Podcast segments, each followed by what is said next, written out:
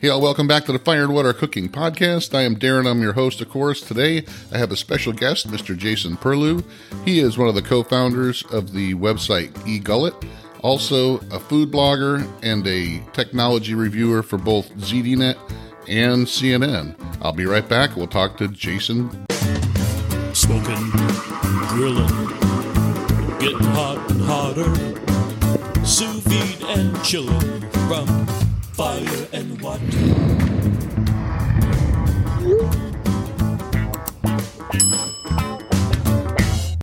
Hey, all, it's Darren, and I want to take a second to talk to you about the high powered torches from Grill Blazer, the grill gun, and sous vide gun. I was lucky enough to be a part of this project long before it was a Kickstarter, and I love them.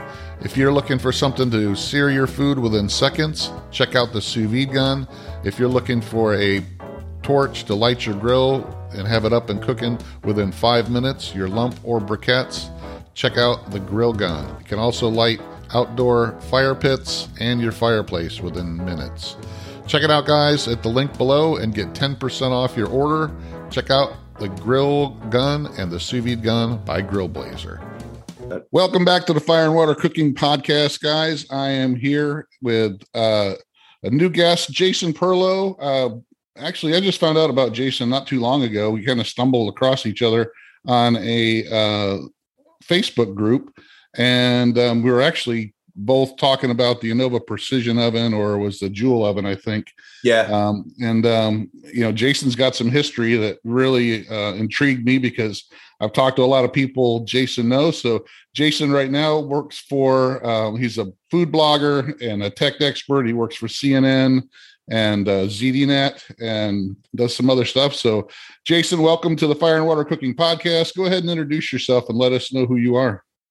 So my name again is Jason Perlow, and I have uh, I'm 52 years old, and I have been involved in really in the computer industry since the uh, the early 1990s.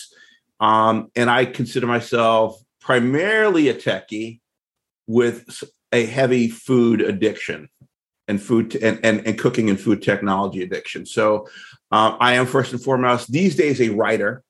Uh, you know, I come from the technology systems integration background, former IBM, former Microsoft, former, you know, Wall Street technology, financial industry consulting back in the day. Um, but now I am primarily a writer. So a, a writer uh, of, of technology reviews. I review restaurants locally here in South Florida. Um, and of course, um, I run a, uh, a foodies uh, discussion group um, on Facebook with a community of about 6,500 people on it.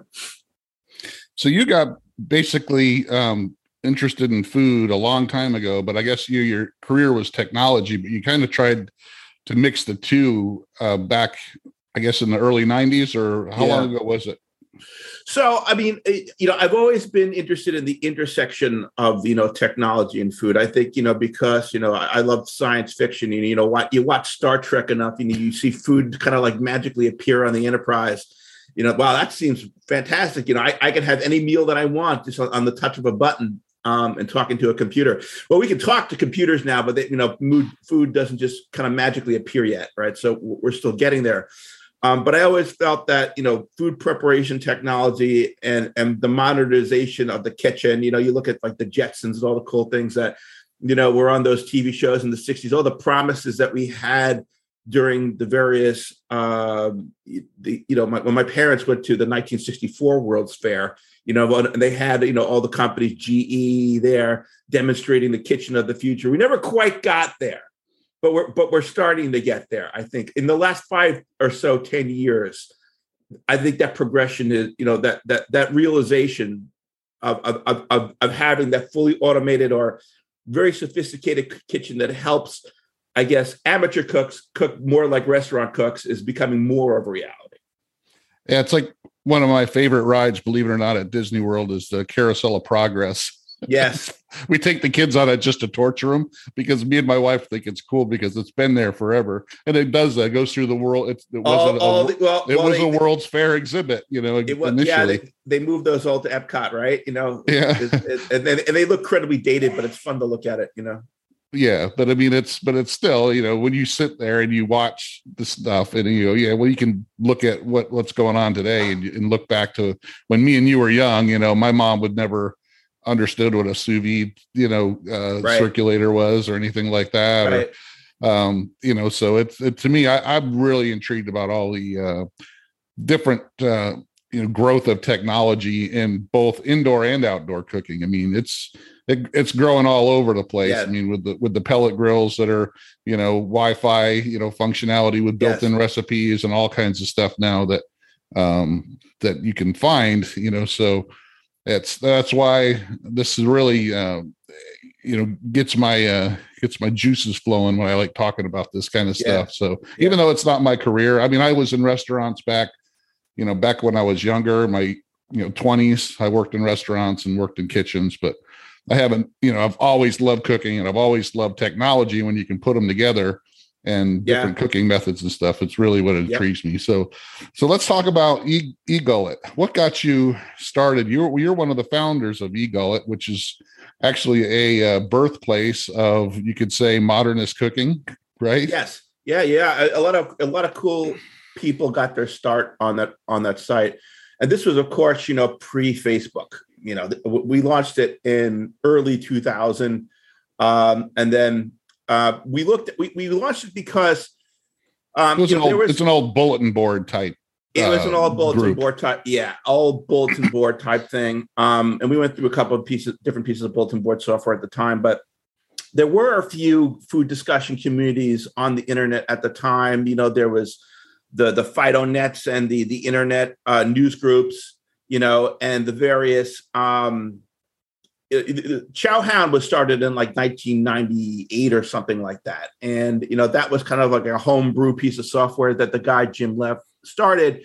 Um, I, I, wanted to assist him to try to modernize the software stack because I knew how much money it was going to cost for him to host it with the with the technology he was using. It was not optimized for the type of traffic he was getting.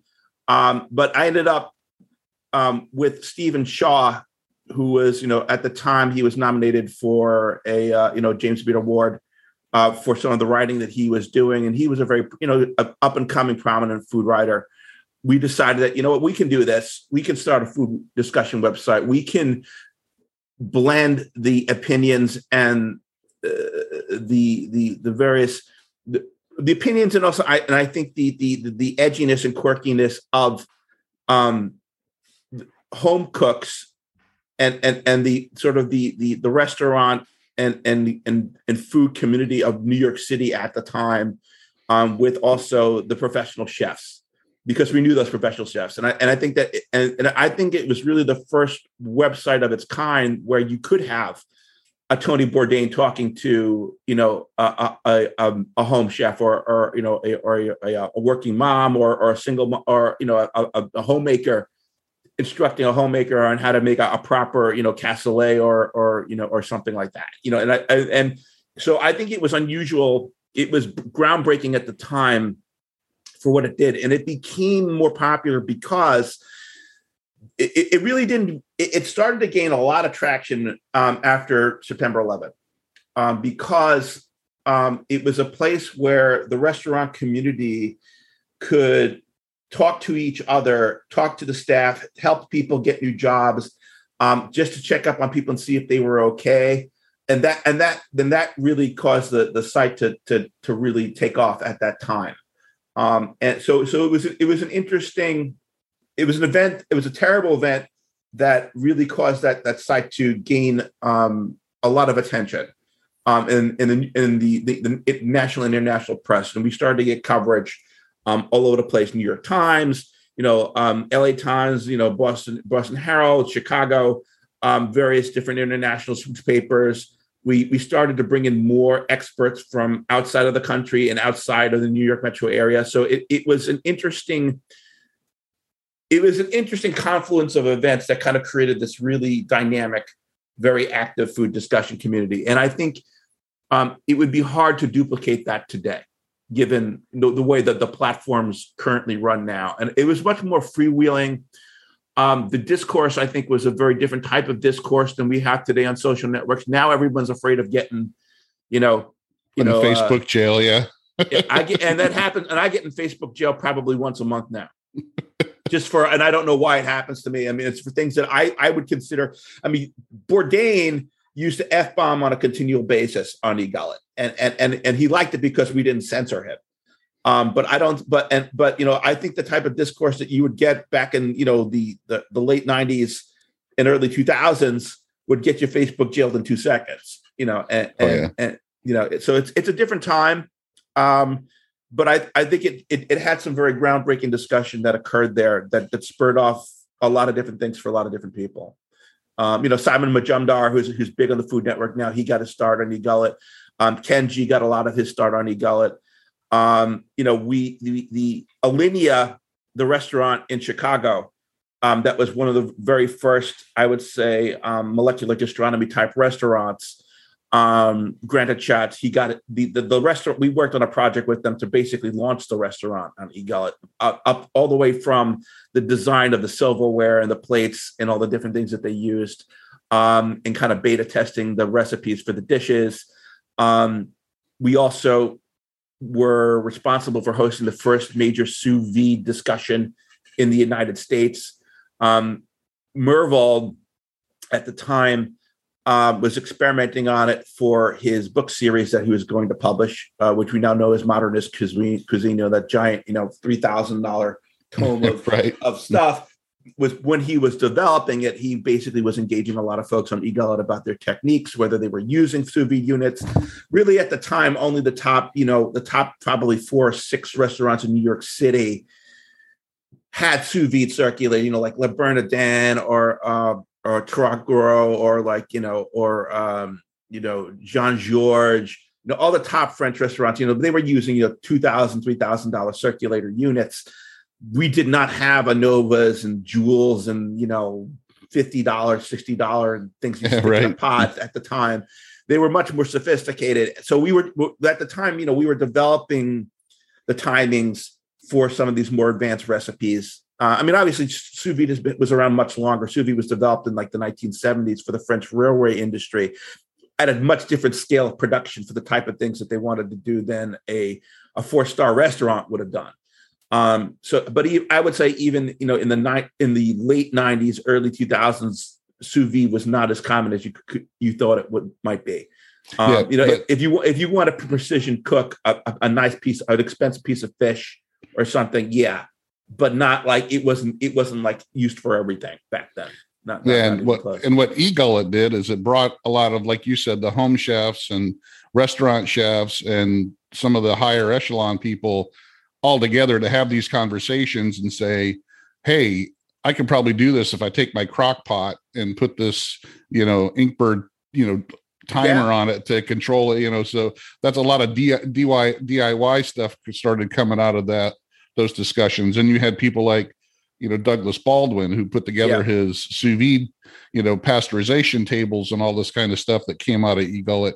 So I think that's one of the most amazing things is what came out of eGullet was all these people getting together from the novice to the you know scientists to the you know professional chefs that have been doing it a while and they all you know put it all together and they all fed off of each other and it and it just turned into something well what we have now. I don't think if there an eGullet wasn't around back then it probably would have took a lot longer for sous vide to catch on and to be what very it is po- now. very very probably yeah. Um i mean there were obviously a lot of um development that allowed miniaturized inexpensive sous vide products to come to the market. I mean anova was kind of like in the early alpha beta testing stages of when they were talking to us i would say like around 2005 2006 um when they were th- first discussing their their their their initial stick product.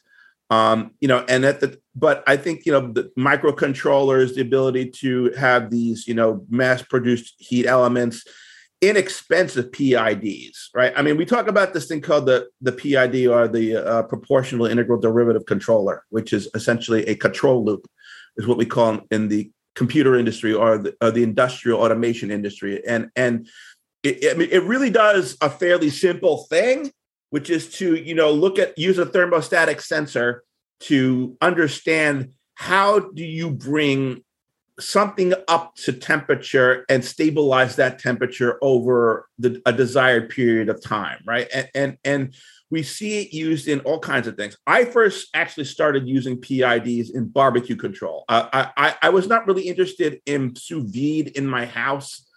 Um, I, I, was interested in sous vide going in restaurants that were using it, but I didn't really feel the need to be a you know a four star Michelin restaurant in my house. I was more concerned about was I going to overcook my ribs or overcook my brisket or overcook you know my my my, my pork um, in in the smoker. And you know, the great thing about the PID controllers for barbecues is, is that they're they're not they they you know you, you hook up a, a fan to the in, the the, in, the the air intake and you know you have your your your pit probe and you have your meat probe and you set that thing to you know 225 or 240 or whatever you want and it'll maintain that temperature regardless of whether or not it's raining outside or it's cold or it's windy or whatever. It will compensate all that stuff for you and you know, a, lot of people say, "Well, that's cheating, Jason. It's taking the the manliness at a barbecue." But I don't care. I just want results. You know. Yeah, I think. I mean, I, I when I first started using that stuff, or that stuff started getting more popular, even with sous vide, people yeah. will say, you know, because I was not to say I was the first one, because I know there was other people mixing sous vide and barbecue. Yeah. I just when I yeah. discovered sous vide or when I stumbled upon it, um, myself, I, that's what I first thought because I was always big into barbecue and I always, you know, like to cook inside too. But when I saw sous vide and what it could do, the first thing that came to my mind is, wow, this would be great to be able to cook a brisket medium rare and still be able to put yeah. it on the smoker and get some smoke to it. Because the only other way you can make a brisket tender is cooking it to over 200 degrees and it's got to be well done. So that's what I saw, you know, the benefits of sous vide, just being able to cook yeah. some of these meats that you know, you normally you would have to cook them super well done just to make them tender, where right. you could actually use the the lower temperature and the longer time with that sous vide allows that, you know, to make it. Hey, you know, I can make it medium rare or medium, and yeah. it'll be a to- totally different experience than cooking a you know a Franklin's brisket. And that's one of the things people get. Well, which one's better? You know, I've never been about which one's better. They're all right. good and they're all different. You know, I like you know I like to make you know meats all different kinds of ways. It's like i always used to tell people do you only eat fried chicken or do you have roasted chicken and do you have you know uh chicken right. fried rice? I mean yeah. you, you, eat chicken 500 different ways and cook it 500 yeah. different I ways. mean, you can I do mean, that with everything. these, all these tech products they're tools right? And they're and they're supposed to help you um be more precise with your cooking so that you can achieve the results you want. That's really what this is all about is is achieving results and I, I, it doesn't bother me that we're altering from the traditional way of cooking something, right? If it achieves the proper results, right? Um, you know, I mean, I, I or or different results. You know, if you you, yeah. you, make something that you couldn't make any other way before, you know, that's that's, that's very that's, possible. I mean, that's yeah. with me. I mean, it's like how other what other way could you make a medium rare brisket and still make it smoky with them unless you're using sous vide and barbecue together? Yeah, and and I think there's also the understanding that we now know a little bit more about food science with some of these things. Right? I mean, it doesn't make sense necessarily to smoke a brisket for 16 hours. You might be able to just smoke it for eight hours to get the smoke penetration you want, and then and then sous vide it the rest of the way, and get right. and get just as good results. So these these computer technologies that are all being used, um, they're all converging now you know, and, and we see these other products that are coming out, like you know, the the, the Precision Oven. I think is a great product, but I think I mean it's not a perfect product because I think you do need a certain level of expertise beyond just you know basic home cook to be able to use the thing. If if, if you don't have any prior cooking experience, that is going to be a, a hard learning curve product to learn how to use properly. Um, if you do have cooking experience, it's a great product. Um, the the other thing that Breville is doing, kind of their approach is here's a here's how you you cook or try to replicate restaurant results if we guide you every step in the way and tell you what to do and then the oven will do its thing right? I mean so so i mean it's obviously it's not a sous vide. It does have computer controlled heating oven elements um, and fan and all that kind of stuff to try to um, manage your temperature better that I think can do those things now. You know. Yeah, and that's that's one of the things I want to get back to e-gullet because I think that's kind of where it didn't. I guess this technology technology probably would have came about, but it might have been took a lot longer because what that actually I think did was foster that Yeah. let's all work together kind of thing and what can we do and, and all these people started putting things together like you talked about nathan myhrvold with the uh, yeah. Modernist cuisine and and then you know douglas baldwin got you know Yep. he, when i had a, him on you know we he talked about e-gullet how much that inspired him and and kenji and a lot of these people you know they they had so much fun collaborating on this Yep. type of stuff and you know well what if we did this or what if we did that and i think that's what inspires a lot of us and you see it now it's just it's snowballing because you got more and more people getting involved because you know you got groups on facebook and all that you know the e e-gullet was one of the incubators and first to do it but now you got a lot more ways to collaborate with people and i think people just love doing that so so when you started e-gullet and you uh it started really taking off um what what kind of what did you see as far as the growth go and how did that how did that come Well, about it, it was unpredictable growth. I mean, I mean, it was it got way more popular than we ever thought it was going to get.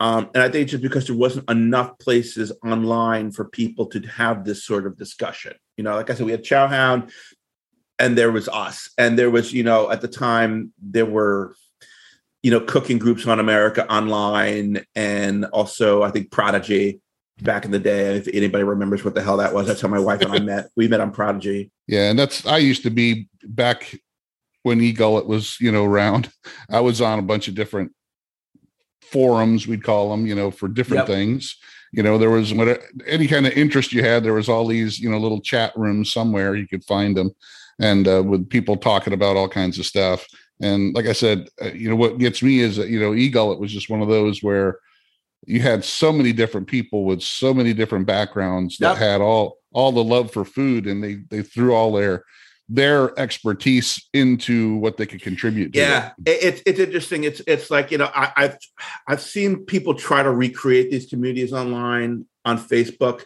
Some of them are successful, some of them are not. You know, but but but I think what I, I the difference between the discourse that we have now versus what we had then was everybody is doubting expertise now. Like like you, I'll I'll go on and I'll say something. I'm like, well, okay. And someone says, I'm like, well, that's incorrect. But if you want to really want to do it this way, do it this way. And it goes, and people get like loony crazy. oh like, yeah like, like, who are you to hell to tell me that I'm doing it wrong? And what kind of background do you come from? I said, well, I kind of invented food blogging, and people laugh at me. But then I, I kind of have to, you know, I'm like, look, here's a link to all my stuff. I don't want to have to go through this explanation again. I'm like, but it's it's weird. You know, it's weird when you've lived through the golden age of kind of food discussion, and then Mhm. now we're trying to just kind of redo it on Facebook, and you know, it it it's it's it's just not it's the, I mean, Facebook's technology may be more sophisticated, but but it's not better than what we had as far as the, the bulletin board stuff.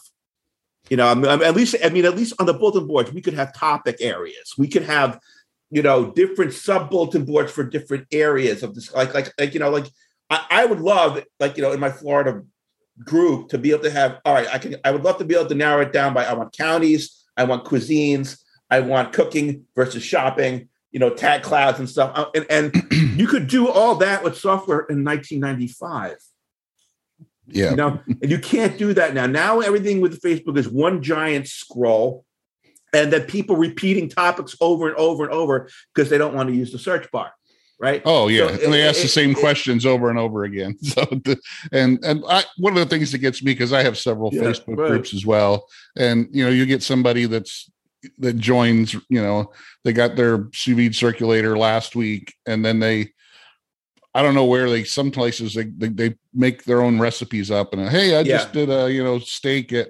110 degrees for six hours, and it turned out great, and it's like okay, you know, you, you did it wrong because let me explain Yeah. to you why. then it's like you said, they give you an attitude like, well, you, Right. who are you to tell me? And it's like, well, it's called science. And here's, yeah here's Yeah, some places right. you need to go look and, and kind of you know review might, might not, you, might, might not might not want to eat that 110 degree steak yeah you know it's okay if you cook it for an hour but when you cook it for Yeah. six hours it's a yeah, little different you know that's dangerous highway to the danger zone as as uh, as, as Kenny Loggins would say but you know. but yeah i mean so i mean you do have a lot of that but one of that's one of the reasons why i created my own facebook groups is because you know some of the other larger facebook groups that i was participating in before even the admins didn't care so they would just Right.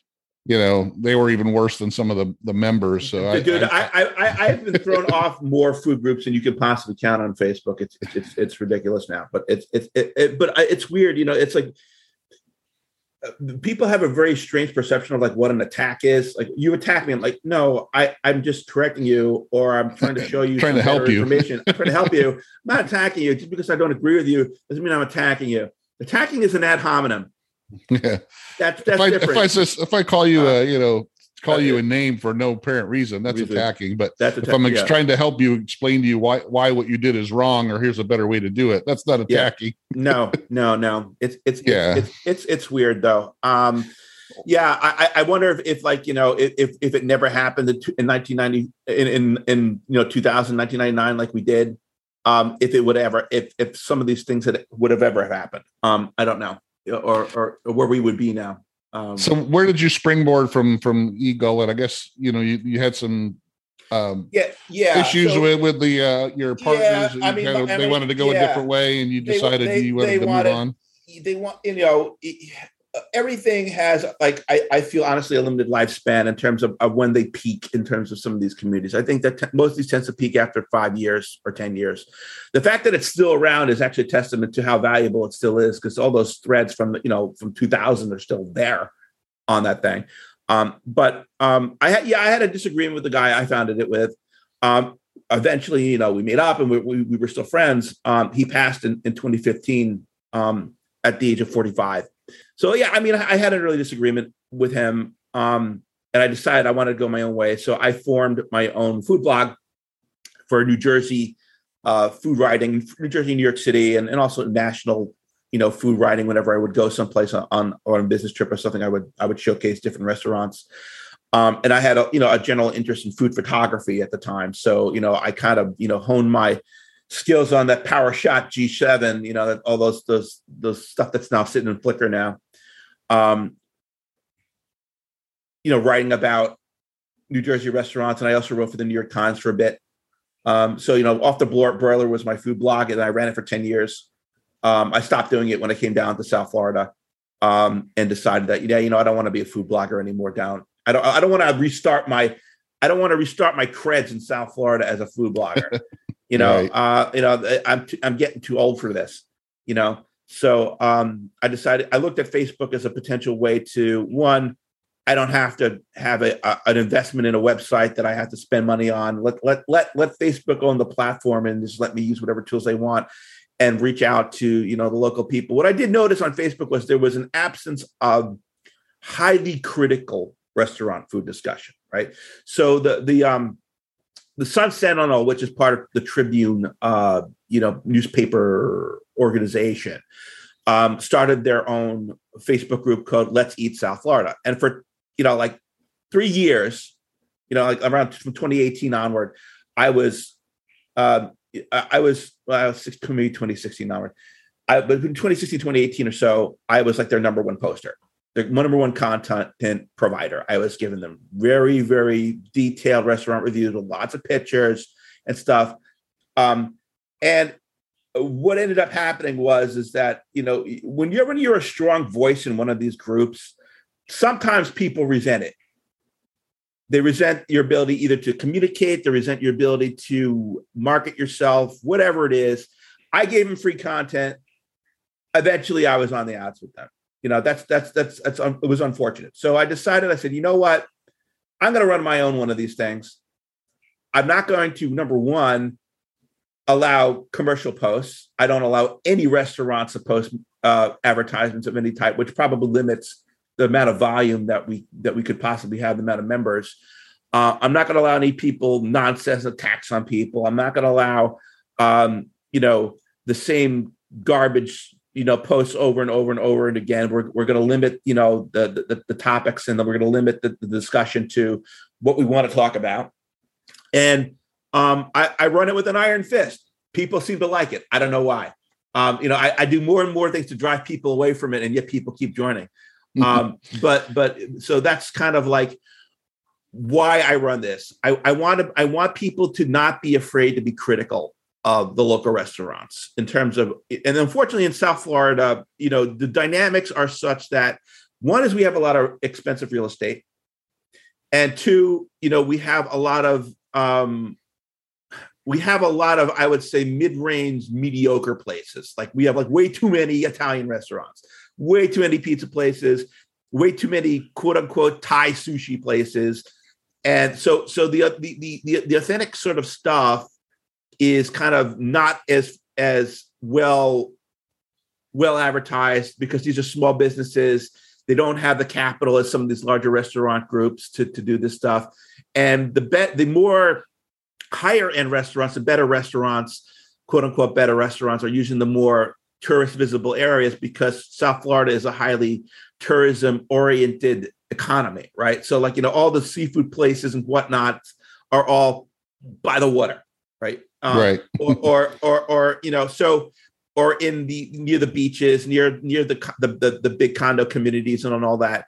And I'm not really interested in expensive dining what I want is I want authentically good stuff, whether it's it's low end or if it's high end, right? And we do not have enough of it. So what that is the stuff that I'm trying to showcase. So for example, the, the, the question that we get like all the freaking time, or you'll see it in, in Let's Eat South Florida, Sun Center, which has 75,000 members. Um, where can I get Chinese food?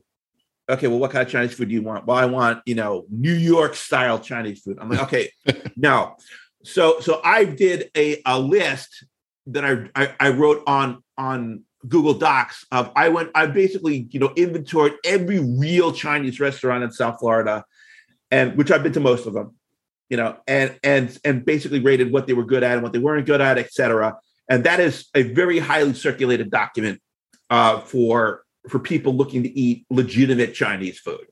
Um, you know th- that's that's something that i think you know is a value to people like where where can they get the real stuff?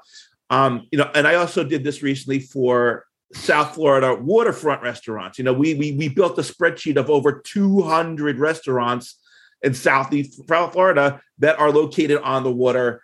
Um you know so that people know where these places are right and with some ranking of, of whether or not they were they were they were good bad or, or indifferent um well, and, and that's good because, it, like yeah. you said, it's not yeah. you're listing ones that maybe people won't know about or wouldn't know about right. because they don't have the marketing budget or they're not part of some big, you know, uh, multi chain type, you know, group where they've got, you know, all this money out there they can put into the uh, all the travel, you know, magazines and all that kind of stuff to get their names out there. Yeah, I used to live down in South Florida. I lived in Fort Lauderdale and Boca and all that uh, for situation. a while. Yeah, so I, yeah. yeah. I know what's down there. And you know, back when I was down there, I lived in the '80s. Everything that you know, everything was on like the intercoastal. You know, you had um, you know Benihana's and all that kind of yep. stuff. You know, down there by the intercoastal and, and Fort Lauderdale. And, and, and, it's not that we don't have good food down here. I mean, we do. I mean, but people have to get out of their comfort zone. Like, like I tell people, you got to check out the Latin American places and things. You know, you got to try try the Venezuelan. You have to try the Colombian. You have to try the Peruvian. These are the things where this. These are the the, the ethnic groups that have strong communities here. So of course they're going to have good restaurants. Chinese restaurants we don't we have a total of like maybe 38,000 Chinese people in, in in South Florida total. That in New York City you have 750,000.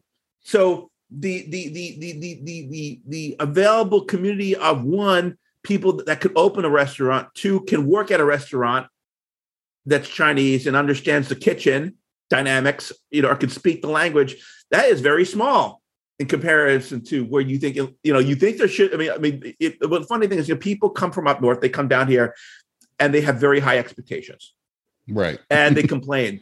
But I, eh, but I'm like, well, why, why isn't there a good Chinese restaurant in Boca Raton? Well, that's because Chinese people don't live in Boca Raton. That's right. Chinese people live in, in Lauderdale Lakes. Um, you know, they live in other parts of Broward County. Um, and where's the good Where's the good Mexican restaurants? There's none. There's none in Fort Lauderdale. Well, that's because the, that's because they live in Lake Worth. That's because they can only afford to live in you know outside of those areas. That's where the real taquerias are. That's where those things are. So you have to understand the dynamics of where you live and where other people live to find those good experiences. Otherwise, you know, it, it, it's it's not legitimate. Um, you know, so it's it's you know, it, it, it's a weird place. Like I said, you know, we we have this sort of com- combination of seasonal business with these sort of um, I would say snowbird kind of people that come in and out, seasons and not seasons. Um, it is what it is. Um, I love living here. I love the, I love I love the weather. Uh, it, it, way beats New York's and New Jersey's, you know, uh, you know, negative 20 below, you know, winters, uh, and the ice and the snow and the traffic and all that kind of stuff and the taxes we were paying.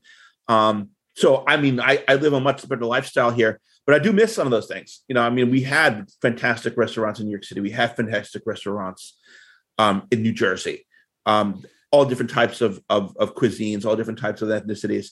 Um, but you know, you have to make the best of where you live, and you have and you have to get that intelligence. And I and I think that that that understanding the dynamics of where you live is very important to enjoying food you right. know, where you live, you know? well, um, and that's the thing. I love, you know, going to New York and my, my family, we've, we've been up to the city a few times and stay in Manhattan and just to be able to walk, you know, four or five blocks and hit 10 awesome restaurants that have been there for generations, you know, where, you know, it's the family has run that restaurant forever.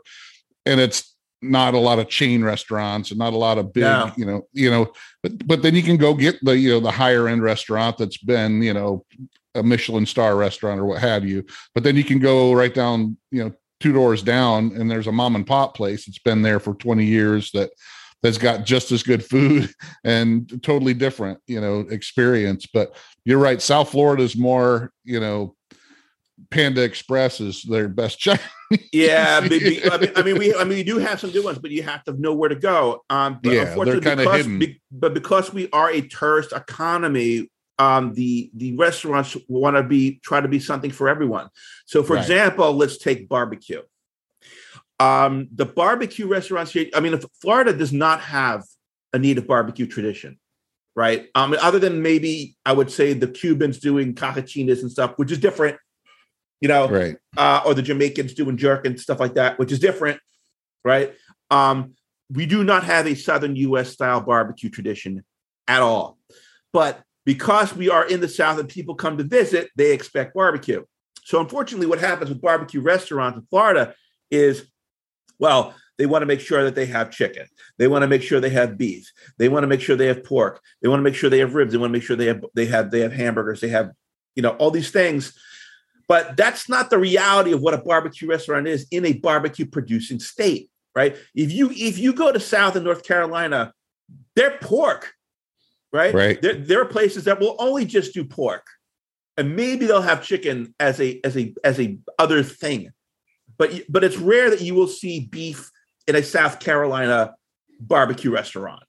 Um, you go to um, Texas, primarily beef almost 100% beef, whether it's beef brisket or beef ribs and, and, and beef sausages, right? Texas hot links are made out of brisket. They're not made out of pork. Um, so they well, specialize. And, and, and the only time you'll see, yeah, yeah, the only time you'll see it where they do have pork or something is because they've had a lot of requests for it, and like they'll just say, "Okay, we'll give in and we'll do some, we'll do some pork ribs." but, but, but it's never it's it's never as good as what they do normally because like I mean no, they cook yeah. at different temperatures. So if you if you mix your smoker, if you mix your rig your rig with pork and chicken and beef, they're all going to cook at different temperatures, and, and you're right. not going to be able to pay attention to all of them at the same time. So it's it's it they never come out.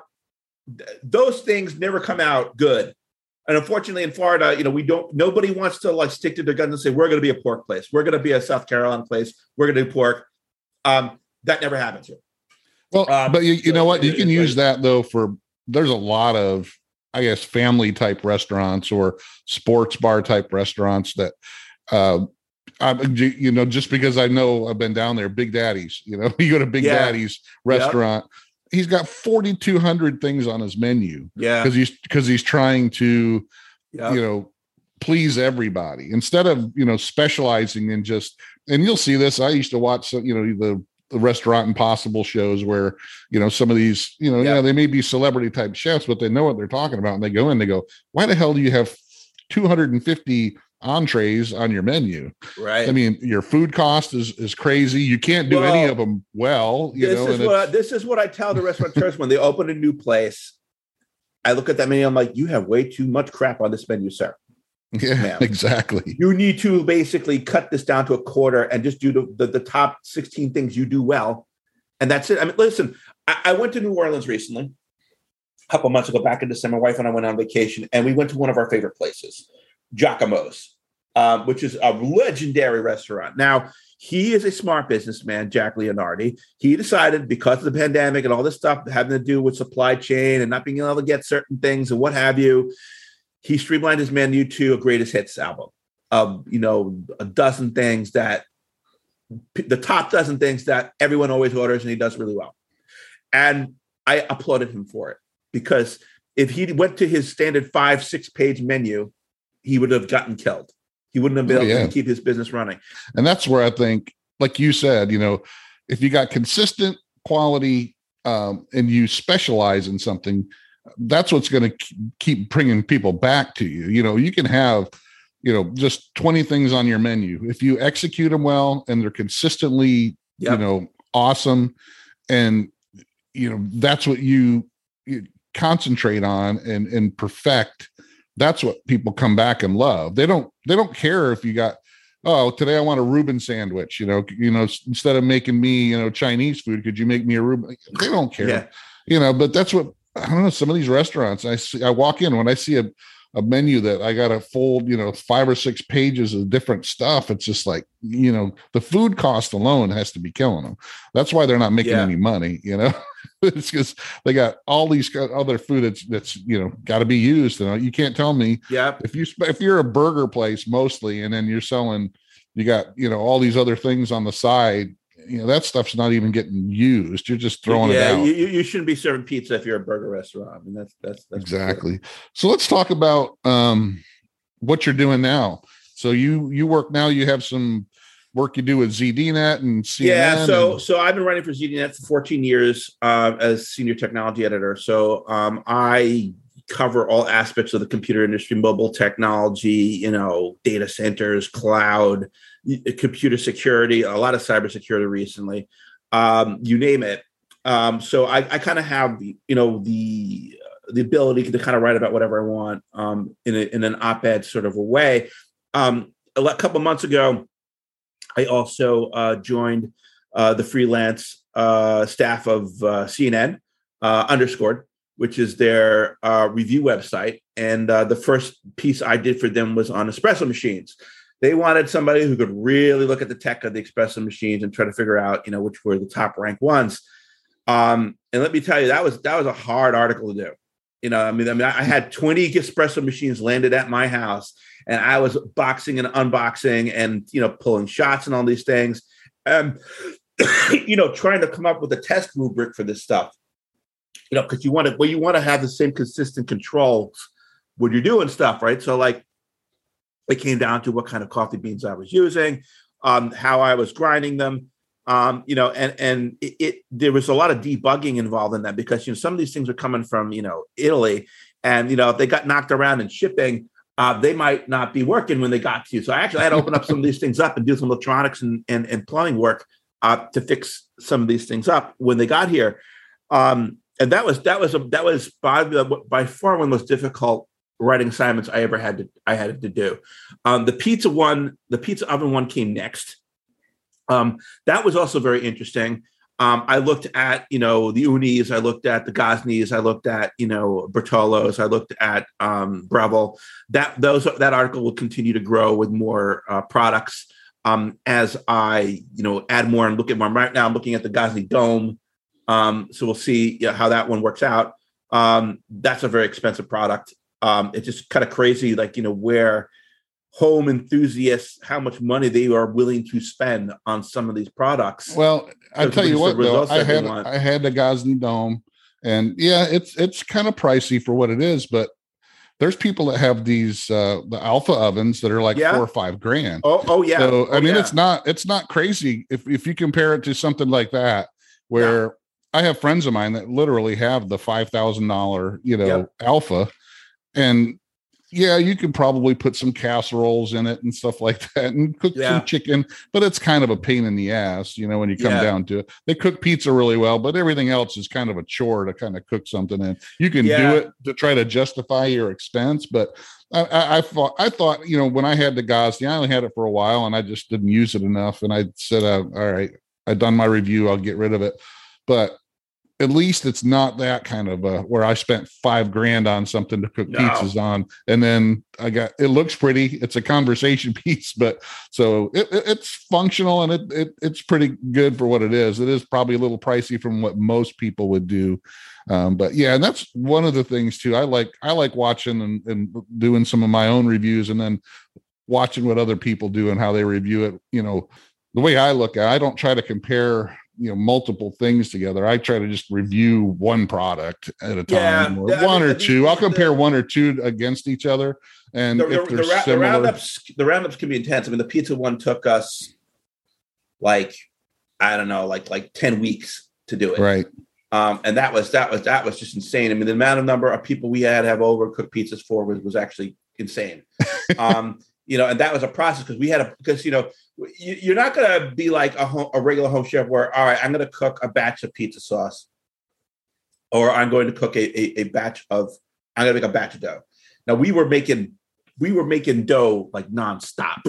You know, it- it- you know, we I mean we had that we had the KA going like almost nightly just just staging pizzas ready ready to because you know because if you want a good pizza you got to ferment it for a good like you know seven two hours you know three to five days you know, to get to get the flavor and the fermentation you want and the gluten uh, formation you want. We could not cook our own pizza to, uh, sauce for this purpose. We went out and bought you know commercial um, you know um, we we used we used like the the best quality like organic you know canned one we could buy like Muir Glen or Cento or something like that just because the volume that we were doing you know we were we had to cook a good you know two dozen pizzas in each oven before we felt confident on on its performance level. Some of them we had to do more. So like you know we had uh, we were at a point where you know our local neighbors were like we had them on text alert. We're cooking pizzas tonight. Who's coming? And we had boxes we had boxes ready to go to put pizzas in just shoving them out the door just watching them you know me observing them and watching cook times and, and, and all that stuff. So it, it got it gets crazy when you do some of these some of these reviews but like you know it's it's interesting you know you, you get into this sort of rubric of testing stuff and you kind of, and then you come finally come down with opinion you like you kind of self-doubt yourself. Like so like for example the the Roccbox when we eventually had a play when we had to pit it against the the Oonis right the coda and the car with a, with a, with a Roccbox was originally marketed as a, a wood oven but its wood hopper is horrible. And it really only performs well as a gas oven. Um, but as but it had it does not have a replaceable um, it doesn't have replaceable stone. So if you crack the stone you're, you're, you're done. Um, you basically have to like drill through the casing to rip the whole front out and you know kind of like do a, a MacGyver approach uh, of getting a stone in there from a third party. Um, so but I did there was a lot I liked about it. Great re- heat retention on the stone great insulation on it um, it's compact um, and so it had things that I liked about it better than the Oonis, but from its price point and its weaknesses, it did not get top billing. That doesn't mean that it's a bad product. It just means it didn't get top billing. Right. Right. From, from my from my from my my evaluation and understanding how a typical consumer might use something. Right. Which is kind of you know the top of the line on an article like that is like yes we are going after the consumer in this piece. You know, not not not food geeks right? So we're, we're trying we're trying to prioritize like what a typical consumer would want, and then of course you know people would start screaming at me like the Gozney people in the, in the Gozney you know user group are like, oh my god, you don't know what you're doing, like you don't understand pizza. I'm like, okay, well I did this for ten weeks, like you know. Well, yeah, um, and that, I'm like- I'm like, I, I I get that too. you might want to Google my background before telling me I don't know anything about pizza. Uh, but yes, not only that. I'm like, you I'm like, I'm like, yeah, you get people like that. You know, well, this this review wasn't for you because you already Right. have your Roccbox and you love it, and that's what you love. You, And made a personal that- investment in it, and, and you want to defend it, uh, which I think is weird with people. People get very no, people that. do that all the time in, the- in the barbecue groups and the. I mean, even the, I mean, goodness, the people, the Joule versus Anova people in the sous vide groups. I mean, Really? they're, they're Wow. cutthroat. Not as much anymore, but they were. I mean, it's like, no, Joule's the best. No, Anova's the best. You know, oh no, this one's the best. There are, Yeah, people- my, my my response is, dude, they're made all at the same Chinese factory. I mean, uh, in, in, in Shenzhen, they, they just stick a different label on it and and, and a different so- piece of software in the microcontroller, and, and it's the same thing. Yeah. So I mean, yeah, but I mean, you get that. You get all the brand people that just they they love. I mean, the barbecue groups are the same. You know, the grill. Nope. You know, the Traeger's the best, or this one's the best, or that's the best, and everything else stinks. And they're just. It gets a little crazy. I've never been a. You know, I like stuff that works well, and it. that- Yeah, You know, whether it's this brand or that brand. So I, I don't really care as long as it works good. You know, I, I don't look at just the brand name and go, well, everything's Right. got to be everything's got to be this brand, whether it stinks or not. I'm one of the first ones that'll tell you. You know, I love, you know, the Kamado Joe, you know, ceramic grills better than a big green egg because it includes a lot more stuff. But they came out with a temperature controller that just stinks, you know, and I, you know, I Well- tell it on the people, hey, I love Kamado Joe, this Yep. in particular grill because it's great. I said, but this other thing they make is yeah, garbage. Whatever who they whatever who they outsourced it to is a piece of junk. So it's it's it's it's interesting when you think about these companies from a a legacy reputational perspective. You get into like even like like home appliances, GE. GE is not what it used to be. You know, or Wolf is not what it used to be, or you know, these are all these companies have, yeah, they put their label on it, but they're all made in factories in China or in Indonesia or whatnot.